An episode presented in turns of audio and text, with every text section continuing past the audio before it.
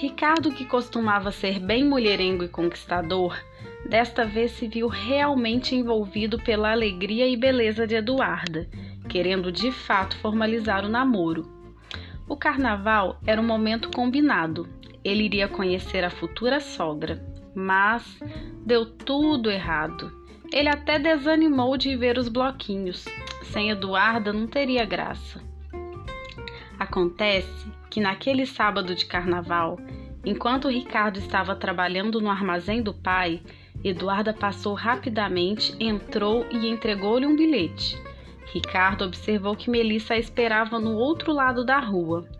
E no bilhete estava escrito: Estou indo para o bloco, me encontra no coreto.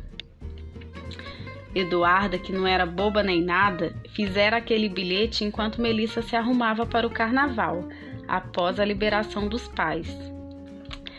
Ricardo se empolgou todo, deixou o pai sozinho no armazém, passou em casa, se arrumou, se perfumou e, quando estava a caminho do bloco, encontrou seu primo de segundo grau, o Elvis. Eles tinham idade próxima e fazia tempo que não se viam. Na infância, eles já brincaram e brigaram muito quando Elvis passava férias em Esmero.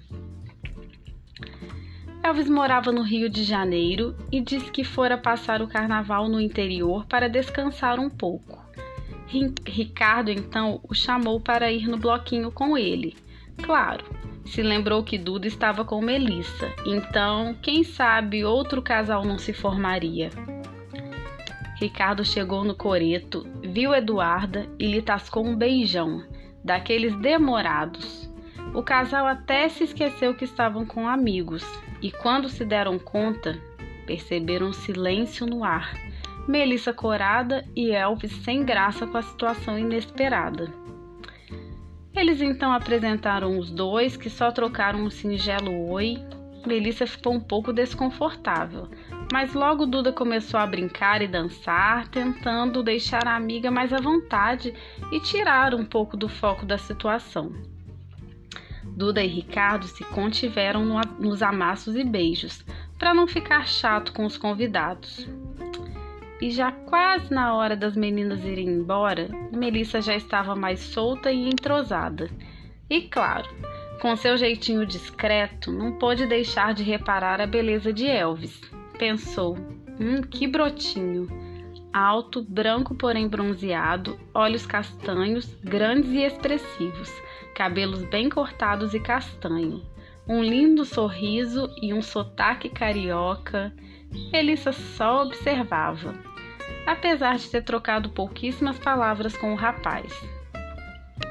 Os irmãos de Melissa, que de acordo com o senhor Antônio deveriam vigiá-la, nem no bloquinho estavam.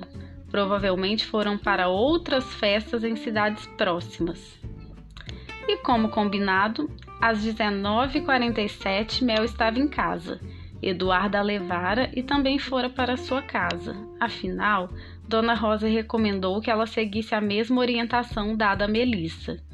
E como prêmio de boa conduta, o senhor Antônio liberou a filha para o segundo dia de festa. E a história continua.